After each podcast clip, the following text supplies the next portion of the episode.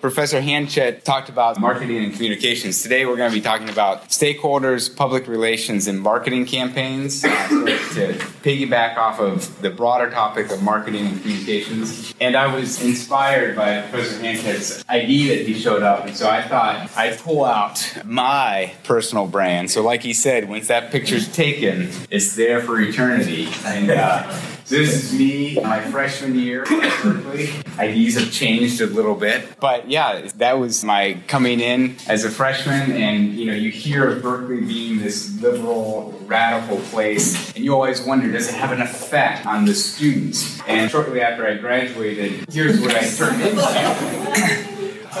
And you know it did. It had a very transformative effect on me. And so but then and so actually my my facebook profile picture was this picture for a number of years just because it was a fun one. But then when i went on the job market to get a faculty position i thought well if a potential employer stalks me on facebook to find out who is this applicant i didn't think that they'd want to have this see that be their, their first image or impression of me and so i took it down it's still on my Twitter account. My Twitter account isn't very active. But, anyways, uh, it is kind of interesting. Your, your IDs are one way to express yourself and have fun with your personal brand and what you want your identity to be. So, stakeholders. This is going to be one section for your nonprofits startup. We touched on this at the beginning of the semester, but I want to sort of dig more deeply into it because you're going to be writing about it and thinking about it in the context of your organization. And even, especially as you talk about marketing, what Professor Hanchett talked about was who is your audience? And with nonprofits and with any organization, you have multiple audiences that you're trying to market to and that you're trying to appeal to. And, and that's basically stakeholders, people who have a stake in the success or failure of your organization. And so it's good to know okay, who are the people out there? Who are the audiences? It isn't just one audience that you're trying to appeal to, but it's multiple audiences. And sometimes they have competing values or competing priorities that make it difficult to actually know how to sort of message your things that you're promoting. I think of SPEA, you know, they have multiple audiences. They have faculty, and what appeals to a faculty member might not necessarily appeal to a student, a potential student. It might not appeal to parents of students. It might not appeal to high income donors. And so those are all key players in SPEA being successful, but they have different things that they're interested in, different priorities or things that would appeal to them. So when we think about stakeholders for your organizations, and we've touched on this before, but who, when you think about your organization that you're starting up, who are some of the key stakeholders and why do you see them as important stakeholders for your organization? Yeah, Brandon. Customers, the people that come. So, and say your organization again. The good Bar. The Good Bar. Okay. Yeah. So working with potential. The clients. Yeah, the people who are Yes. Like Get a job. Uh, yeah. Yes. Okay. So clients is probably a good, a respectful way to not the unemployed people. okay. So the potential clients and finding them even and letting them know about your organization, other stakeholders. Just as you think about like, yeah, we really need to engage this population. Yeah.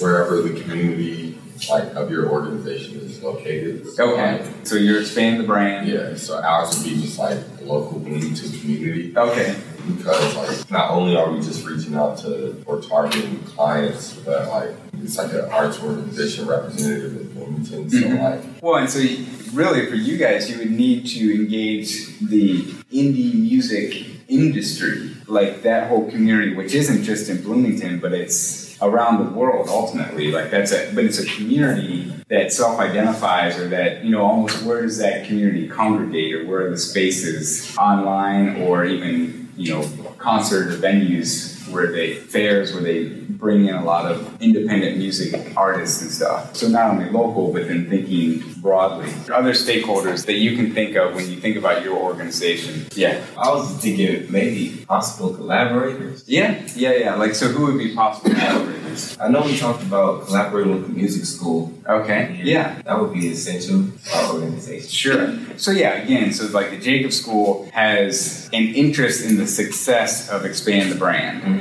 And also potentially their students utilizing the resources of Expand the Brand and just sort of promoting music in general at IU and in Bloomington. So again, it's a, it's a stakeholder. Now, Jacobs School might not have no idea that Expand the Brand exists and who are the key players within Jacobs School that, you know, are the gatekeepers that would allow you to get your word out. Yeah, allow you to expand your brand. Yeah, you guys need to do branding for your own brand. That's good. Eric. I was gonna say just like the donors, like give money to our organization. Okay, yeah. And so in your organization, are you Good Bar? No. No, we're the schools in Nicaragua. Okay. So yeah, the potential donors, like donors in the US, donors in Nicaragua, or like well, whoever whoever pretty much like gives money to further our organization, like we would want to keep them up to date on like how many kids graduated that year, and, like Mhm. stuff like that. 'Cause Sure. I know, like with some of the organizations I used to like just volunteer for, they have like updated email uh-huh. like each year. Sure. That's a good strategy to like keep them up to date. Yeah, yeah.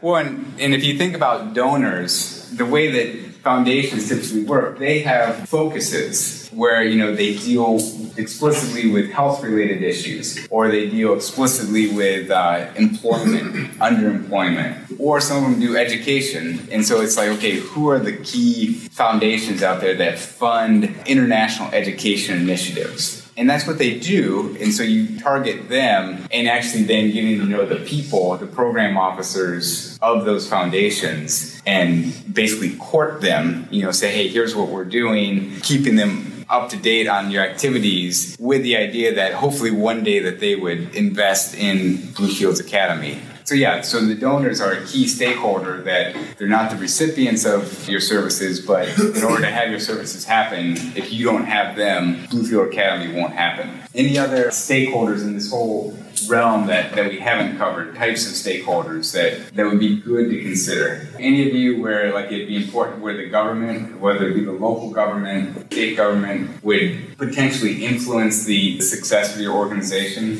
Like if you don't have their support or endorsement, your organization wouldn't function or it'd struggle to. Which ones are in schools? Are any in schools, like public schools? Ours the music program.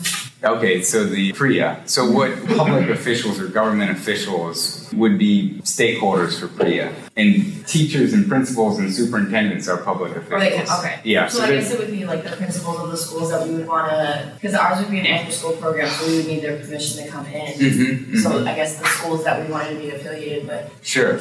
Yeah. So I mean, so again, when I say government, it's like yeah, public schools are part of the government employees, they're state employees, and so thinking through like there's many more stakeholders than we would realize, and even for your assignment, it's part of identifying all those potential stakeholders. We sort of covered this. Why might they be interested in the organization's success? They, the basic thing is that they all have different interests. So, like the Jacobs School doesn't need expand the brand. Like their brand has been expanded well, but they want to see expand the brand be successful because they want to promote. They want to make sure that their students' music and artistic talent is being promoted, and that there's opportunities for each of their students to do it. Like you guys aren't the only player in town. You don't need to be the only player in town, but having you in the mix is beneficial.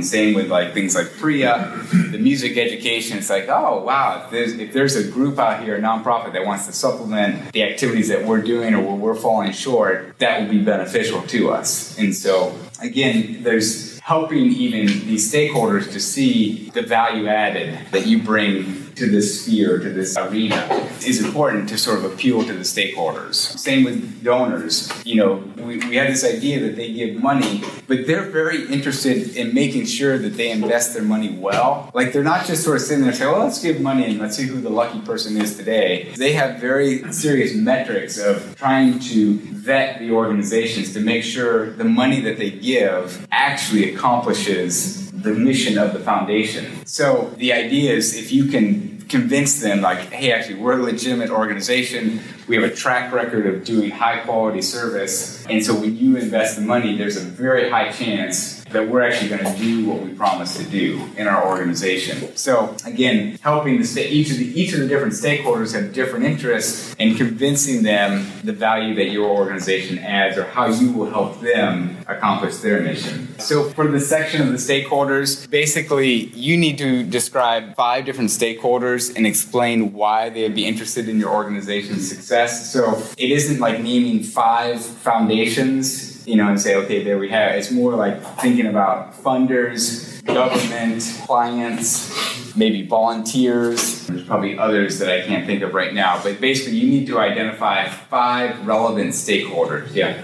Would like interns be a stakeholder or like students interested in interning your Yeah, yeah, yeah. So you could say we need interns, volunteers, employees, like because that's all basically people who are going to be service providers. So you just need to pick one of those. But you could say interns would be a stakeholder. Basically, I don't want you to overlap, you know, and just sort of cheat and say, well, here's five different ways to say volunteer. But really, I want to force you to think who are all the players. So for you, it could be Jacobs School would be one stakeholder, and then musicians would be another. So yeah, we didn't really talk. I guess we did with Good Bar, but one key stakeholder that is more obvious is the recipients of your service. They're clearly a stakeholder. But if you're working with kids, then it would be the parents of the recipients is another stakeholder that sometimes gets overlooked. So, you know, this section is marketing and communications, but really a, a part of it, and the book doesn't mention it very much, but public relations is a huge part of marketing and communications for an organization. Public relations is sort of the, the public perception of your organization. And in marketing and communication, frames or sort of designs what your public reputation is. But public relations is sort of this ongoing interaction with the public. It's how your organization is relating to the broader public, how it's relating to all these different stakeholders, and it's the interaction between your organization and the public. And so it's all nested within marketing and communication. Some of you asked, like, well, what's the difference between marketing and communications? And now I'm adding another term, public relations. It's all this is related to like what's the public perception of your organization? Like how well is it known? Like if you have no if like people don't even know about your organization, that's not a very good thing. If they have a poor impression of your organization, that's something that you need to change. And so and to clarify, like marketing for most part is actively like spending dollars. It's think about advertising is, is sort of what marketing is. Communication is in a sense free advertising in the sense that if you send out newsletters or press releases or statements, like you're not sort of paying to put that in, put that in an online ad or put it on a school bus, but it's just you're communicating, you're sort of having a steady flow. Like Twitter is a form of communication. It's marketing and it's public relations, but it's cost effective. You know, it's stuff that you're already doing that you're just getting the word out. Marketing is basically when SPEA says, okay, we want to put billboards up, we want to pay money to people to get our name out there. And in public relations, occurs with both of these things. It occurs with marketing and it occurs with communications. Some of the things that I think about with public relations is this idea of humble self promotion. So, can you think of examples where someone is really good and they know they're really good, and by the fact that they act like they're really good, your impression of them kind of diminishes? Can you think of examples like broadly? It could be individuals, it could be organizations where you're like, okay, I know you're good, but when you present yourself in that way, it just kind of reduces the quality of the good. Yeah. Kanye West. Okay, in what is Like, Uh, he's pretty much an asshole in the media's perception. Uh-huh. So, but his like quality of art is pretty good. yeah. So the product is actually really good, but his sort of promotion, self promotion, diminishes the public perception of his work. Yeah, I think a lot of the times when you're looking at celebrities in such different fields and stuff, they off camera or off script, they're a total different person than they are on camera and when people see them because that's the image they're going with. Uh-huh. Really, behind the scenes, they want to make a great product. They have to be an asshole or I see, yeah. someone else through there, or they're you know not uneducated in a way to be able to pre- present themselves in a positive manner. Sure.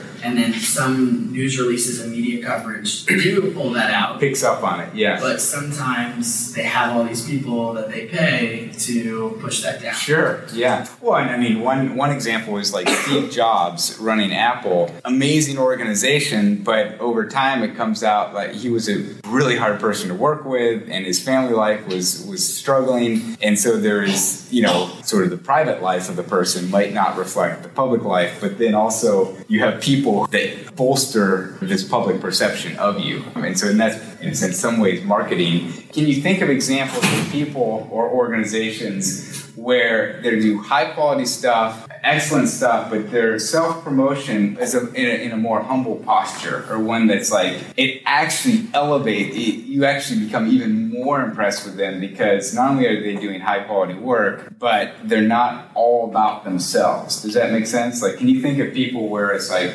it, your impression of them increases because of the way that they do self promotion? Yeah. That just kind of it reminds me of when we had that conversation about high performing people. Mm-hmm. The people that work really hard and they get rewarded for what they do, but they don't brag about it. Mm-hmm. And they stay busy, but they don't brag about sure. how busy they are. Yeah. And they get a lot accomplished. Yeah, no, that's a, that's a very good criteria. This idea of bragging about it, like, so What's interesting with SPEA becoming, you know, getting the number one ranking. When we go out into these events where there's other schools and stuff um, actually, it's interesting. SPEA advertises it, I think, a little too much.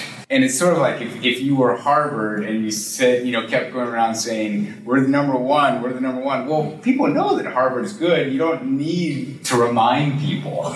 And at some of these public events, like SPEA will remind people, like, hey, we're number one. Now, everyone, you know, in this little world, everyone knows that SPEA got number one ranking. So it's better, in my impression, to not say anything. Just to be a humble servant in this field or to continue to do high quality work versus reminding people. I guess when you feel like you need to remind people, that is somewhat of an indication of insecurity. Like, did you forget that, you know, or like, aren't we great? Like, clap for me. We're number, you know, it's like you actually don't need to do that. And when you do do that, that diminishes the quality of your accomplishments or the public perception of it. It's sort of like, oh, yeah, it's them it's that guy from Harvard or you know impressions like that. Can you think of organizations, nonprofits in particular, which just are doing high quality stuff and yet they're not sort of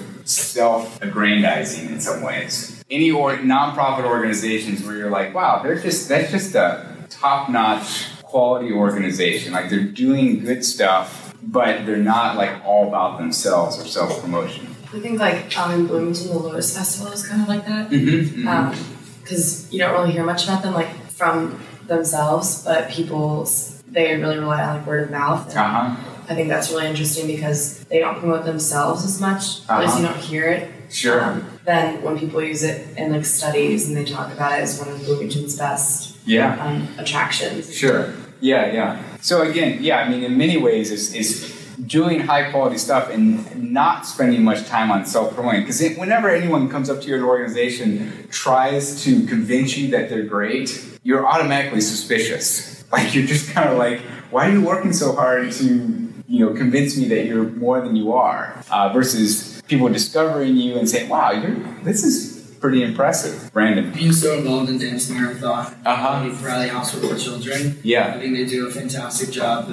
They're not the ones who are promoting themselves as much, but sure. the organizations that come and support them and donate all the money uh-huh. to the to Riley Hospital. Sure. That are the ones that are doing their promotion yep. and the ones that are bragging of how great they are. Uh-huh. But there's so many new doctors from all over the world and the country that come because of the research that's done in the yeah. hospital up in Indianapolis. Yeah. So in that, well, this is perfect. You segue into my next thing let others promote your organization. So, do any of you have friends who are just really good promoters of others? Like, you know, when you do an accomplishment, or yeah, Bryson. Yeah, I got, a real good friend. His name is uh, Anthony, and he, uh, my goodness, he's the type of person who will just promote you like, like you cannot forget it. If he's promoting something, which we're in this organization together, it's called Release the Cure, and when we first created it, like he would go around and he would literally just hound you to come out to the call out meetings and everything. And it's actually a good thing because we had a great turnout.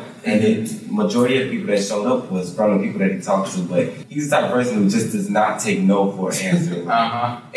you could say, I'm thinking about it, he, you don't need to do that, he would just hound you forever. So And you like it. I mean, it feels good. Oh yeah, it's like it's a good. I feel like it's a really good trait to have. Mhm. I mean, it, it could be a bit annoying sometimes, but I mean, when you're looking to get the job done, and it, he gets the job done. Sure. And Well, and I think about it in the context like, let's say you're on the job market, you're looking for jobs, and you landed three really good interviews. Now, if you go around saying, you know, hey, I got three interviews, like it feels like bragging, or it's like, okay, that's cool, I guess. But if your friend says, hey, did you hear that Brandon got three interviews? I mean, that's pretty awesome. Like, that's really cool. Three of them, all three of them in DC or in New York or in Chicago or something like that. Like, because in a sense, that's a good accomplishment and you want to promote that or want that to be known. Like, hey, you're a, highly sought after job candidate. But if you self disclose it, it comes off wrong. Whereas if others are promoting you and advocating for you, then you know your quality of your work gets out. But it's not like look at me, clap for me, aren't I great? It's more others are pointing to you, and, and that, in a sense, adds credibility to the accomplishment. So if you're always saying, "Look at how great I am," it doesn't count for much. But if other organizations are coming in and saying, you know, singing your praises of what you've accomplished, then that actually bolsters your credibility. And I say this in the context of, you know, right now it's let others promote your organization, but really, I think the key is is being a promoter of other organizations for yourself. And so think about this, you know, we know how it, how it feels when people are promoting us, it feels good. And so if you turn the table and if your organization or you as an individual are actively promoting other organizations, that will serve you well because that creates a culture of promoting organizations. So a lot of times I'll meet with people up at IUPUI. And so IUPUI has this sort of little sibling syndrome compared to IU. And for me, and this is in all honesty and, and genuineness, I, whenever I meet someone from IUPUI, I say IUPUI is the university of the future. You know, in the sense that it's in an urban location, it's very cosmopolitan, much more diverse than IU Bloomington. And I talk about all the innovative things that IUPUI is doing and promoting that institution. And it, what you sense is from people like, yeah, like it, it bolsters their esteem and their view of, of the university and thinking about, you know, how they feel about being a part of that organization. And that would be true of other, you know, since other competitors in the field is what are you doing as an organization to promote them? And so it's not sort of like this, this game of like, well, if I can push you down, then that'll elevate me. Instead, it's am I about promoting others? Because if you're promoting others, chances are they'll come around and promote your work too, because they see you as an advocate. Just like your friend who's promoting the stuff that you're doing, if that person does something, you're naturally gonna be inclined to pay back, you know, that promotion. So this idea, these are all sort of soft skills of humble self-promotion and then promoting others or sort of allowing others to promote your stuff. And related to that is cultivating positive associations. And this is an asset that nonprofits can have that they that they underutilize or underrealize. That a lot of times people will want to be associated with your nonprofit because of the positive associations that come with it. So think about what are some nonprofits that you could potentially volunteer to work with, whereas if you put that on your resume, that actually is an asset because of the positive associations of that nonprofit. Can you think of different things, nonprofits that you could be affiliated or work with that would have positive associations? Yeah. Well, I know the Boys and Girls Club, they partner with AmeriCorps Uh-huh. and AmeriCorps staff members because that way they get more funding Mm-hmm. and then it also looks really good. Sure. Yeah. So being a part of AmeriCorps or even Boys and Girls Club, there's positive associations with that. Like that actually, you know, if an employer is looking at your resume and they see your involvement, you know, with AmeriCorps or Boys and Girls Club, that will bolster the impression of you. Like, oh, okay, wow, this is you know that's a more well-rounded person. There's there's positive associations. Any other organizations that come to mind that you can see? Yeah. Maybe like Habitat for Humanity, Okay. Yeah. just because they have like one of the most recognizable brands I think of nonprofit wise Mhm, in America. But I mean, like really, any recognizable brand would be good because I mean, the mentor kind of is already like familiar with maybe their mission, like maybe what you've done there. Yeah. So you say any recognizable brand. What if it is Like, rec- that's positive. That's positive. Okay. Because I had a friend. He's actually at SPEA who is deciding whether or not to go work for the Clinton Foundation. So he's philanthropy foundation type worker, and he wants to go into that field. And he's like, "What's the public perception of the Clinton Foundation?" Now it's it's an amazing foundation. It's doing great things, but it's also very partisan, and and there's associations with it where it's like, do I want that? Um, you know, do I want that to be my internship and my experience? And so. And that one's tricky because, like in that case, I mean, half the population that look at it like, "Oh, that's cool." Sure, yeah. Like, wow, you're a crook or something. Yeah, like there, it, it could evoke very different reactions. Whereas, like Habitat for Humanity is a great example where who's against Habitat for Humanity? I mean, it's very low animosity towards Habitat for Humanity. And even think of the founder and president, Jimmy Carter. You know, he's an example of this humble self promotion. Like you think of like you know, he was the president of the United States, and he could be doing whatever he wants, and he's one of the leaders of one of the biggest international nonprofits, but it's it's in a very humble way, and basically other people are promoting Habitat. You know, all the people who volunteer are just saying, "Hey, this is a great organization." So the positive associations, and that's you know, as your organization grows, that's actually an asset that you can leverage. That like by having people involved with your organization, it'll bolster their reputation. And so, and then also, what are the other organizations that you want to be associated with or affiliated with? But then, as we saw, with, like Clinton Foundation, there's some where you're like, oh, we might not want to become affiliated with this type of organization. Like, can you think of examples where the association might be negative in terms of public relations? Where you're potentially collaborating and yeah, NRA. NRA, okay. In what ways? Like, how would you see? Like, so NRA wants to fund. What's your organization again? Food Life. NRA wants to be a major donor to Food Life. Uh, well, that, that'd be tricky because I'm know there's a high crime rate in Detroit, Uh huh. and so that could look bad to Uh-huh. a lot of community members or some of our like religious leaders or some of those who are affected by the crime. Yeah. So there's, you know, you, you have to be selective in who you partner with or collaborate with. I think one of the wasn't one of the nonprofits in the news the pharmaceutical company that was going to donate. You guys remember? Right? Yeah. Donated Yeah. a million prescriptions. Yeah, it was like okay, we and they, they turned down the donation because of sort of what the associations with that might be, or it'd be like endorsing, or what was it? Just in the news, Coca Cola underwrites a lot of children hospitals, like they're a sponsor of these children hospitals, and so there's these propositions to tax sodas and Coke and stuff like that, and so and it's by these doctors who are saying, yeah, we need to tax sugary beverages or whatever,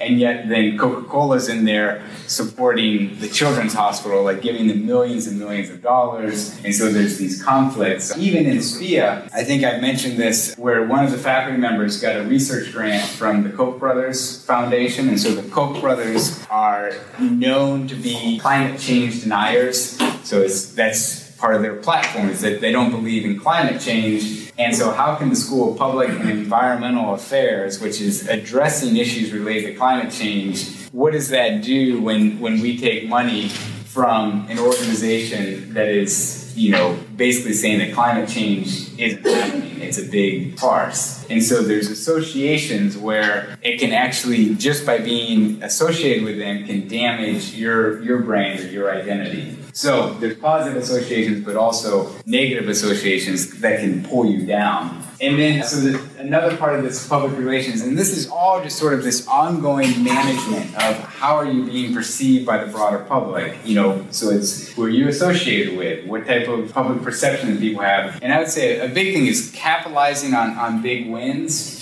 So if you think of it's basically when there's big accomplishments or things like efforts where you've done a lot of good, the tendency a lot of times with organization is to just move on to the next thing. It's like because you're just so focused on, you know, moving forward that you forget about sort of capitalizing like, hey, this was a big accomplishment. We need to let our people know. And so can you think of examples at IU which have been big wins for the university or things within the university that it's like that makes us look good. Like, you know, oftentimes we have negative stuff. So yeah. I think the biggest and easiest to look at is our sports. Okay, yeah. So especially with the Olympics. Uh-huh. Yes. Um, especially the swimmers and divers Uh-huh. so well. Yeah. And having so many other athletes there. I mean, we were what, the ele- we would be the eleventh country in the university Uh-huh, uh-huh. in the medal race. Yeah. And uh, having the basketball team do so well, and Mm-hmm. the football team making it to a bowl game, Sure. and so on. You know. Yeah.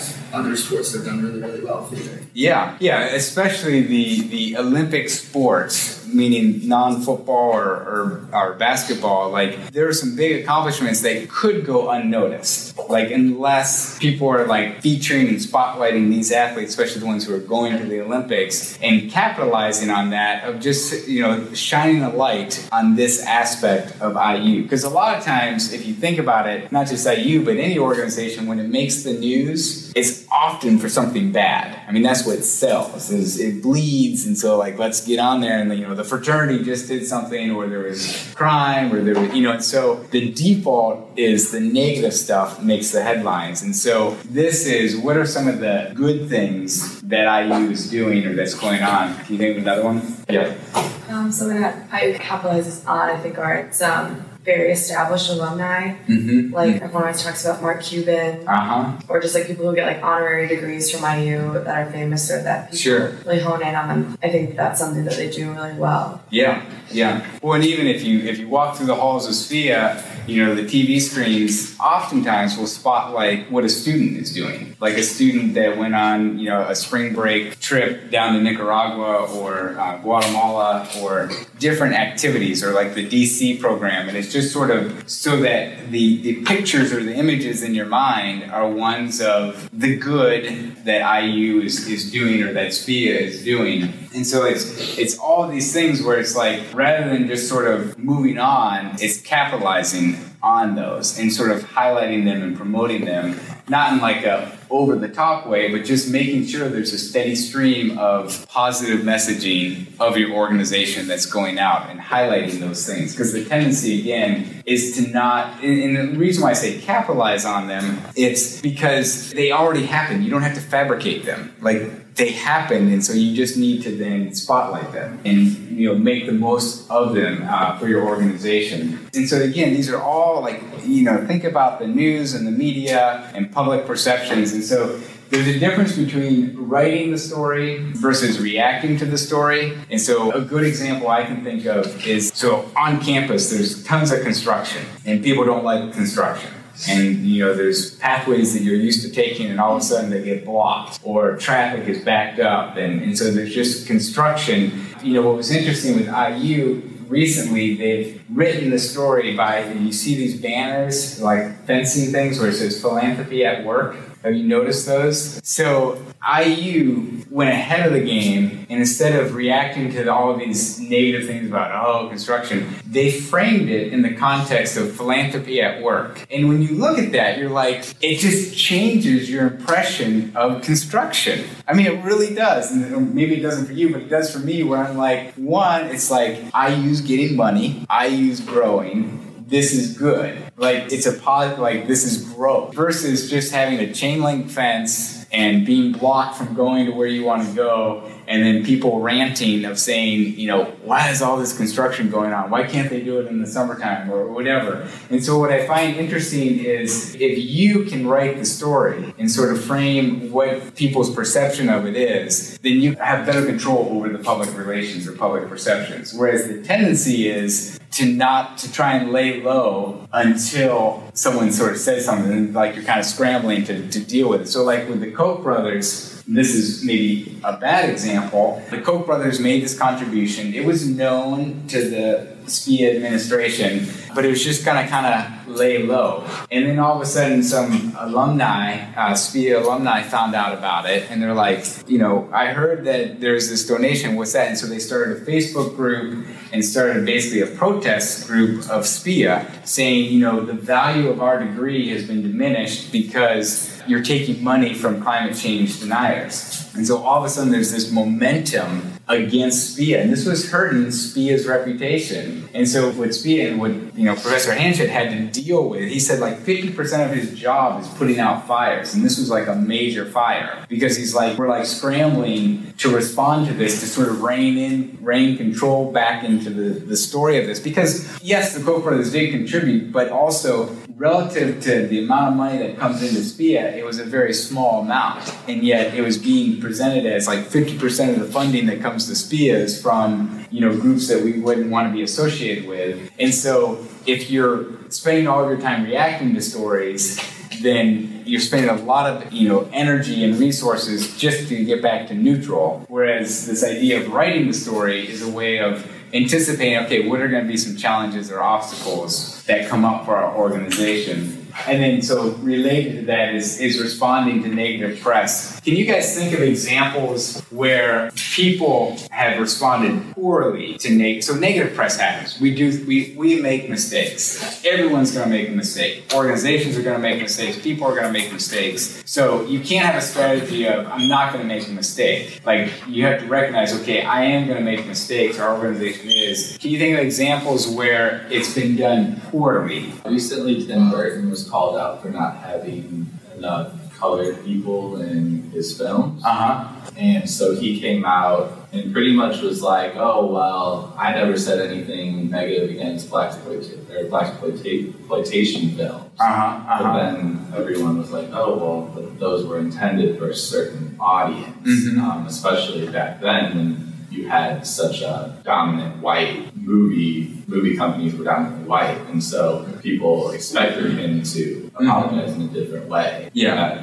Would look negatively as far as people going to see the movie who don't agree with them. Yeah, yeah, yeah. So just the, the way you know he they're, they're looking for a response, and and so you and it's very hard to give a good apology. you know to you have to be genuine. I mean, if you're trying to skirt the issue, it doesn't work. And of you think of examples where it actually was done very well? Like, and I'll give one negative, another negative example that relates to the nonprofits is when Lance Armstrong was caught for doping. You know, if you remember back the, the saga, and so here he is. I mean, this is a multi-million dollar foundation, the Livestrong Foundation. So it wasn't just about Lance, but his entire organization was sinking, and the way that he handled it was so poorly. Like it just, I mean, it's just this vehement denial until he could no longer deny it, and then it was finally like, okay, yeah, but everyone does it, and it just it, everything kind of crumbled. Can any of you think of examples where they it actually was done in a high quality way? Michael Phelps, I would say, like, I don't think he ever really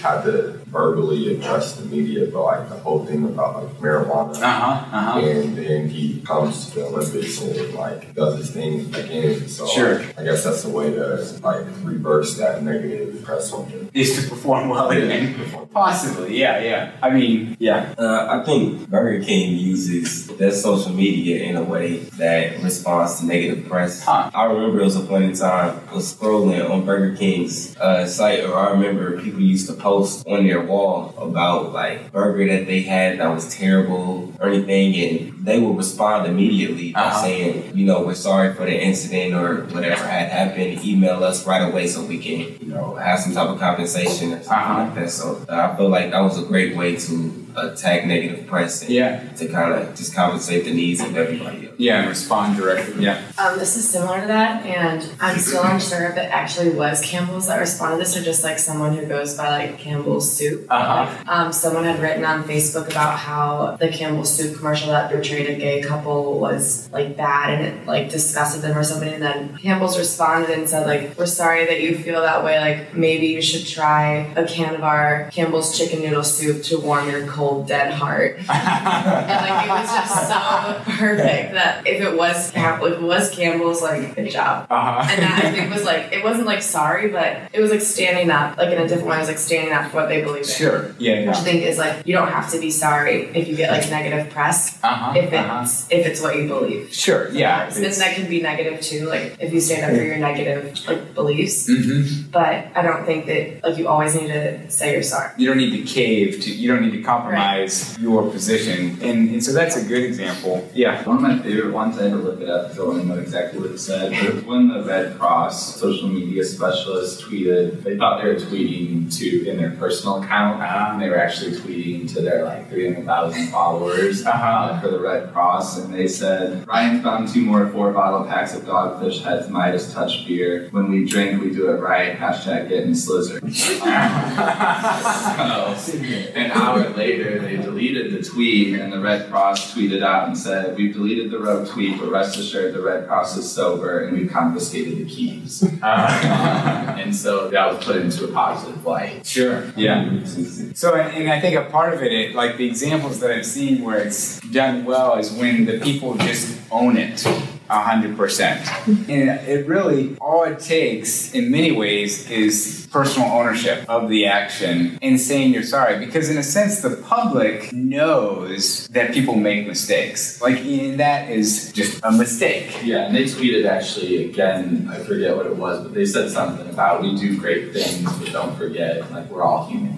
Uh-huh. Yeah. So I mean, again, like the strategy isn't to avoid negative situations or, or negative press because you are going to do things where you mess up. It's more what are effective ways to own it and then move forward with the organization. In terms of capitalizing on, on big wins, I, I recently got this email in my inbox. I clicked on it was from IU Foundation and I was like, oh, this, this is kind of interesting. I click on it we're going to watch it. It's a video that they put together. It's like a, a thank you video and it, it stood out to me because it, it was like a way for IU to capitalize on its big wins and also thank people and also promote IU as a university. And so we're going to watch this this thing that they sent out. As you watch that, what impressions does it evoke for you? Like just as you think about it as a seeing that, what what does it make you think about, or what reactions do you have? Sincerity. Sincerity. Okay, yeah. In what ways, like, or why why, why did it speak sincerity to you? Everything just seemed really genuine and heartfelt. Uh huh. Um, the way that the words up, it's kind of like a conversation. Oh yeah. And how the pictures kind of resemble what was being said, not just from the pictures, you know. Yeah. Well, and even like the, the part of where I talk about self promotion or like uh, when it said there's a lot of different causes that you can give to. It's it's affirming that yeah, there's there's a lot of other good things going out there, but you picked IU. Like so, it isn't sort of like we're better, you know, we're the best, and so you should give to us. It's more like amongst the many people out there, we're, we're glad that you saw us as worthy of giving. Any other impressions, Thomas? It just says you a lot, so Uh-huh. it's talking about the person. It makes that person watching it think about themselves and their role in the relationship with IU,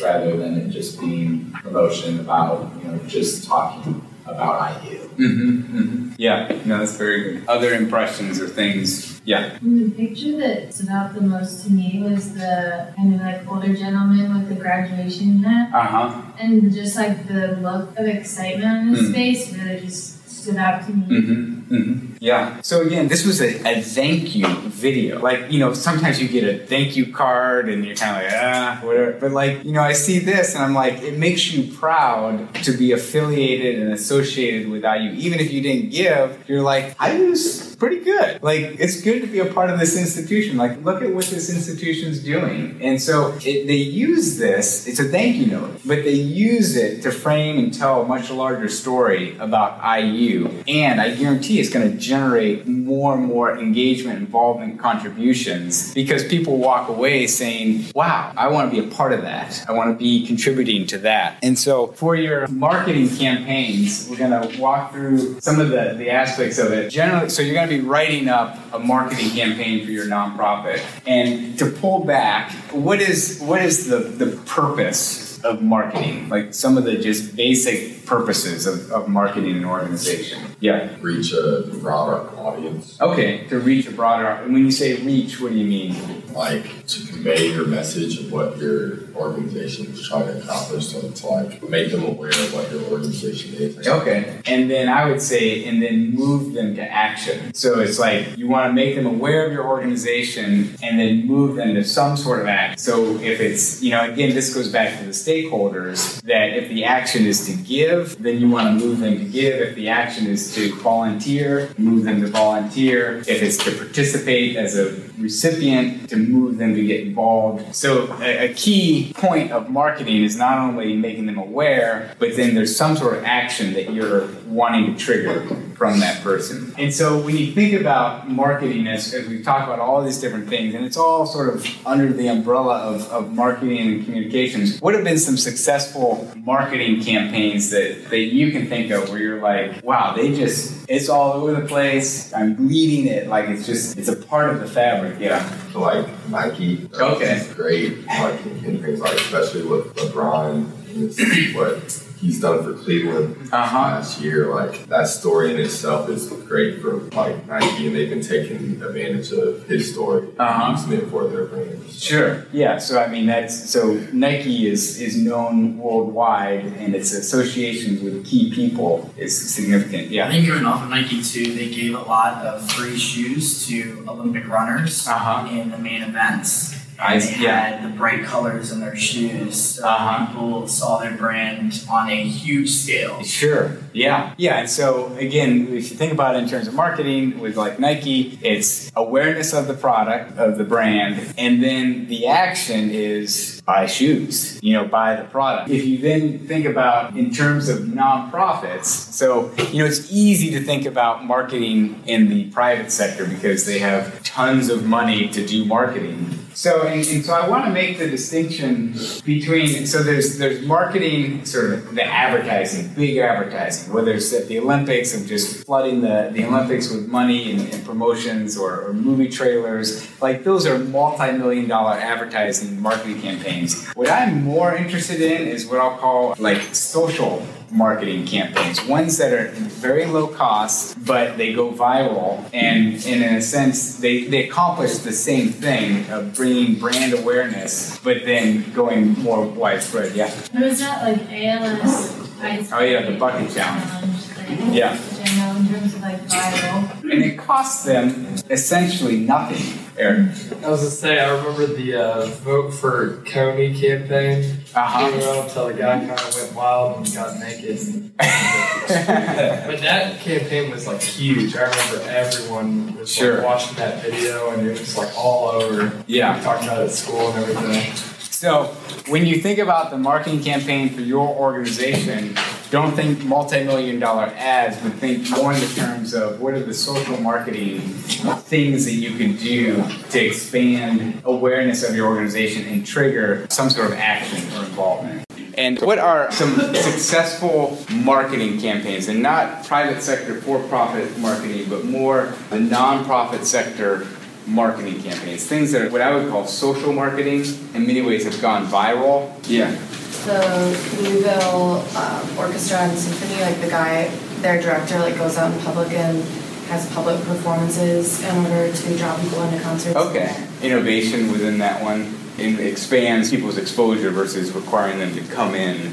Yeah. Starbucks just doubled down on their holiday cups. Last year, the red ones had a big deal, and they released a set of green ones that were similar to keep their green marketing going. Ah. So what was the big deal about the red ones? That they were red? It used to be that they had a different appeal in general, and they appealed more to the Christian sector. Uh-huh. And then, like, what happened is that they, last year, it was a red cup, and it had a logo on the front, and it appealed more to just the holiday thing. Uh-huh. And so they were putting Starbucks and taking the Christ out of Christmas and stuff like this, and it went viral, and then it went viral for drawing on the cups. And this year they released a green one instead of a red one that has a same small image on it, and they put one or two things in it to make people have something to talk about. Uh-huh. But I think it was estimated that they had like 1.3 billion dollars worth of free marketing Yeah. over what cups. happened last year through just everybody talking about it Yeah, yeah. they doubled down on it again this year, and you just can't beat it. Because now people want to go see the cup. Ah, yeah. So, any others that come to mind that you think of as effective campaigns? Businesses have marketing departments and they have huge teams of marketers. You think of like the auto industry and the marketing that they do with cars is on a scale that's just unparalleled to what nonprofits can do. But nonprofits have an opportunity to be innovative to tap into social trends and help generate ideas that would spread widely at low cost. And what are some of those that you can recall? Yeah. This is like super strange, and this is another person's situation, but like I know people like when they get drinking tickets, they have to volunteer certain hours sometimes if they're getting it appealed, and there's like a list of like five. It's like Goodwill, and like just think of how many kids here get drinking tickets, and then that list just gets like given to all these kids, and it's like Goodwill, I don't know, like the basic, like easy to volunteer. Uh-huh. They probably get so many volunteers just because like they have this list of five places. Sure. How does an organization get on that list? You know. I don't know. I just remember like freshman year, everybody like volunteered. So you're familiar with this list pretty well. No. I'm pretty good at it. Eric. Yeah, I was gonna say the vote for Kony campaign was pretty inexpensive because it was just like a YouTube video. Uh huh. I think it had millions and millions. Yeah. To me, I'm fascinated by these campaigns because, regardless of the cause, in many ways, it's more the social phenomena linked to how these things go viral or what things catch on. And we only see the ones that catch on. There's thousands of others that attempt it but just fall flat. And as you guys think about your marketing campaign and even the ones that you're aware of that are good, what are some of the characteristics of ones that are effective? Now, these are social marketing campaigns, not big commercials and billboards and all these things, but more economically feasible type of ones where you actually use social relationships to expand your market. What are some of the characteristics of the ones that do go viral? They're really relevant, and like in present and day to day trivial things, Uh-huh. um, like social media or like word of mouth. Like they're just very present where you wouldn't expect. Where So you've come across them in frequently everyday in life. places you wouldn't be. Yeah, and easily transferable. Brandon. They make you want to care.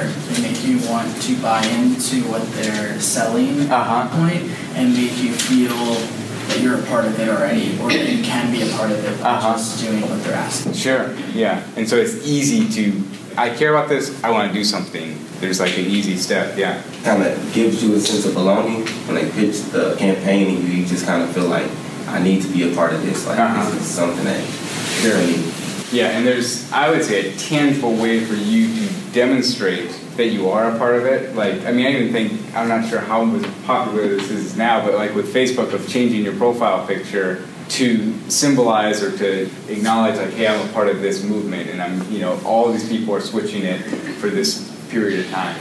They're also usually very short and concise. It doesn't require much of your attention, maybe 30 seconds of your time. Uh-huh, Like the uh-huh. bucket challenge, the Yeah. videos were never longer than 20 seconds. Yeah, very simple. If it gets complicated, even I know sometimes people ask me to do something, I'll go and click on the website and I'll be like, you know, I just get stopped through the process because it's like, okay, this is too much. I just need a simple.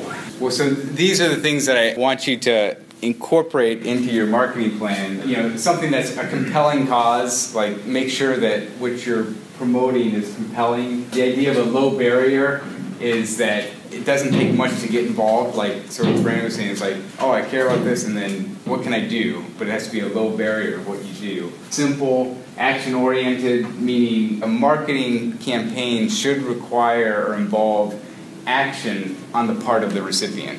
You know, I see it, and it should give me steps to take to take action, whether it's to give, whether it's to volunteer, whether it's to wear a t-shirt, whether it's put on a bracelet, something in there. Built-in growth potential. So a lot of campaigns are really good, but there's not a model for how do you expand this. So like the ALS one is actually really good because it's unlimited how much it can grow. It doesn't require the infrastructure, it's just all self-done. And so the more people that get involved, it can just grow exponentially. And then celebrity participation, really with like ALS, the reason why it took off was because Zuckerberg and a few other key celebrities did it. So if you watch the trends of the number of videos posted, there are key points and they're typically celebrities that caused this huge spike in more and more people doing the ALS challenge. So when you put together your marketing campaign, the three things you need to focus on is identifying your audience. When you do a campaign, you have multiple stakeholders and you're going to be writing about your stakeholders. I want you to pick one of your stakeholders to be the target of your campaign. And then identify the purpose of your campaign. So it isn't just, oh, we want to advertise our organization, but it has to be like, hey, we're launching volunteer month or something. You want to have a purpose or a focus of your campaign versus just generic, like, look at us, we're a great organization. And then identify your hook or your medium. And this is that action oriented thing, like buy a t shirt or post this on social media or whatever sort of the hook is that's going to translate into action of your target audience. And then if it goes viral, if you have an idea for how to make it go viral, that's great, but most people don't know how to do that. Even the ones that do go viral, they don't know why it did, but they're glad that it did. So that's the marketing campaign stuff.